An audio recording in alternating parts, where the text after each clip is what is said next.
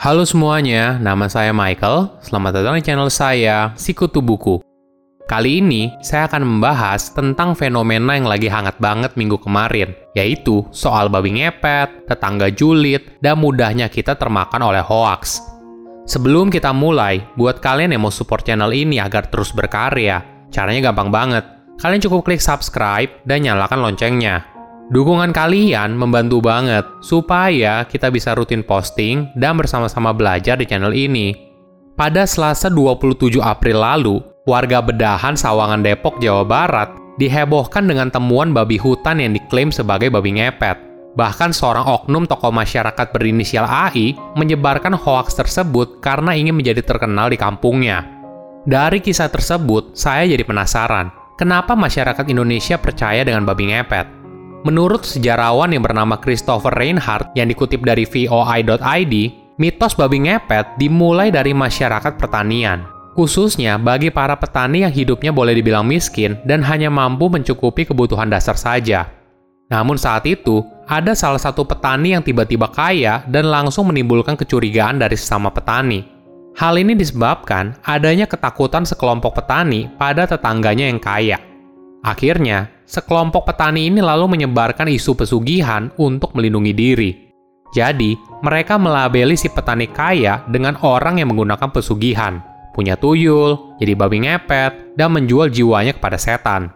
Harapannya untuk menakut-nakuti semua petani di sekitar dan tidak ada yang berurusan dengan si petani kaya. Sejarawan Asep Kambali menjelaskan adanya kaitan kepercayaan mistis dengan aspek ekonomi sosial masyarakat. Dikutip dari MNC Portal Indonesia, Asep menjelaskan, praktek pesugihan itu tidak terlepas dari tradisi yang kental di Jawa. Terlebih saat agama belum masuk dan penduduk Indonesia masih menganut paham animisme dan dinamisme. Kedatangan VOC menandai paham ini ada di Indonesia.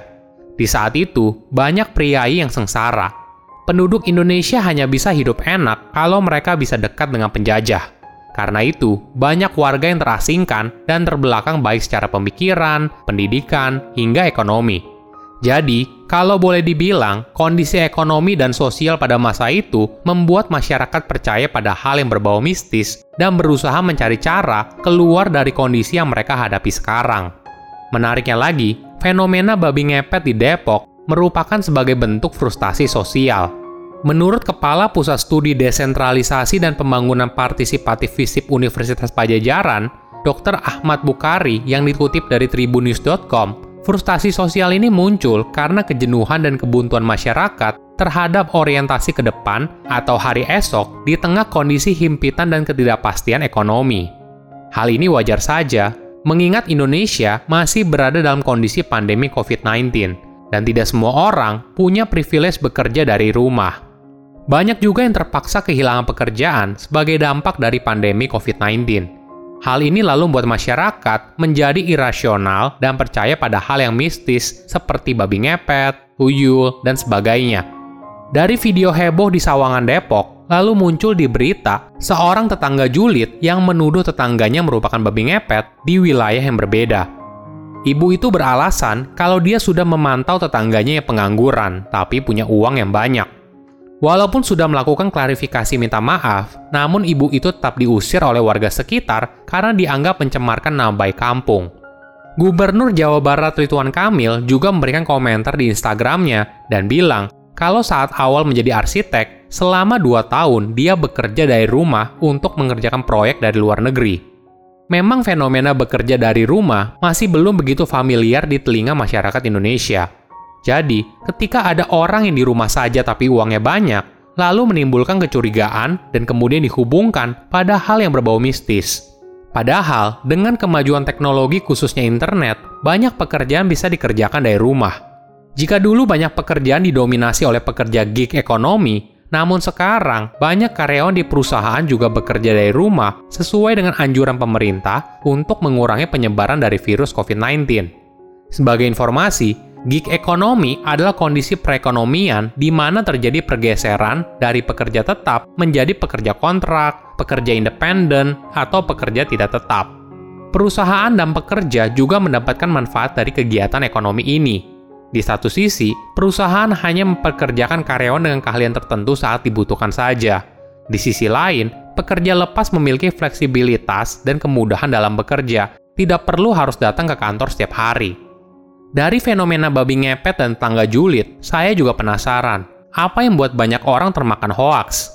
Sebagai informasi, hoaks adalah informasi yang direkayasa untuk menutupi informasi sebenarnya.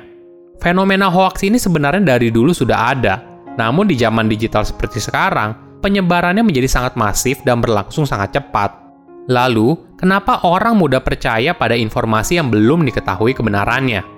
Menurut Lara Sekarasi PhD, dosen psikologi media dari Universitas Indonesia yang dikutip dari kompas.com, orang lebih cenderung percaya hoaks jika informasinya sesuai dengan opini atau sikap yang dimiliki. Misal, seseorang memang sudah tidak setuju terhadap kelompok tertentu, produk, atau kebijakan tertentu. Ketika ada informasi yang dapat mendukung opini dan sikap tersebut, maka dia mudah percaya. Kembali lagi ke fenomena babi ngepet. Saya rasa, pada dasarnya mayoritas warga yang ada di sana sudah percaya kalau ada fenomena babi ngepet. Jadi, ketika informasi itu disebarkan oleh tokoh masyarakat, maka membuat warga di sana menjadi semakin percaya. Laras menambahkan, secara natural, perasaan positif akan timbul di dalam diri seseorang ketika ada yang mendukung apa yang dia percayai. Perasaan tersebut juga menjadi pemicu seseorang dengan mudahnya meneruskan informasi hoax ke pihak lain. Inilah yang kemudian video penangkapan babi ngepet menjadi viral di grup media sosial. Selain itu, biasanya penyebar hoax menggunakan kalimat dari grup sebelah. Hal ini untuk memberikan kesan, kalaupun informasi itu salah, bukan tanggung jawab si penyebar, karena dia hanya sekedar menyebarkan saja, Alasan lain karena terbatasnya pengetahuan. Orang yang mudah percaya pada hoax karena mereka tidak memiliki informasi pendukung sebelumnya. Kembali ke kasus babi ngepet, kejadian ini bermula saat ada laporan dari salah satu warga yang kehilangan uang 1 juta rupiah selama dua kali berturut-turut. Kejadian yang dialami oleh warga sulit dijelaskan, sehingga langsung dikaitkan dengan hal yang berbau mistis. Kondisi ini lalu membuat warga berjaga di rumahnya masing-masing. Hingga akhirnya, ada beredar informasi kalau babi ngepetnya berhasil ditangkap oleh seorang tokoh masyarakat. Mungkin kita tertawa saat melihat ada orang yang termakan hoaks babi ngepet. Tapi sebenarnya, tidak ada yang imun terhadap hoaks. Mungkin saja kita tidak termakan oleh hoaks babi ngepet, tapi bisa termakan hoaks yang lain. Ingat, tadi sudah dijelaskan dua alasan utama seorang termakan hoaks.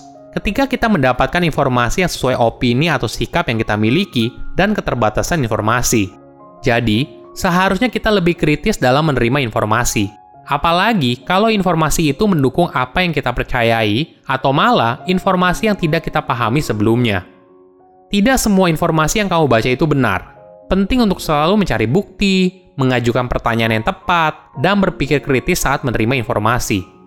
Silahkan komen di kolom komentar pelajaran apa yang kalian dapat ketika tahu informasi ini. Selain itu, komen juga Mau tahu informasi apa lagi yang saya review di video berikutnya? Saya undur diri, jangan lupa subscribe channel YouTube Sikutu Buku. Bye bye.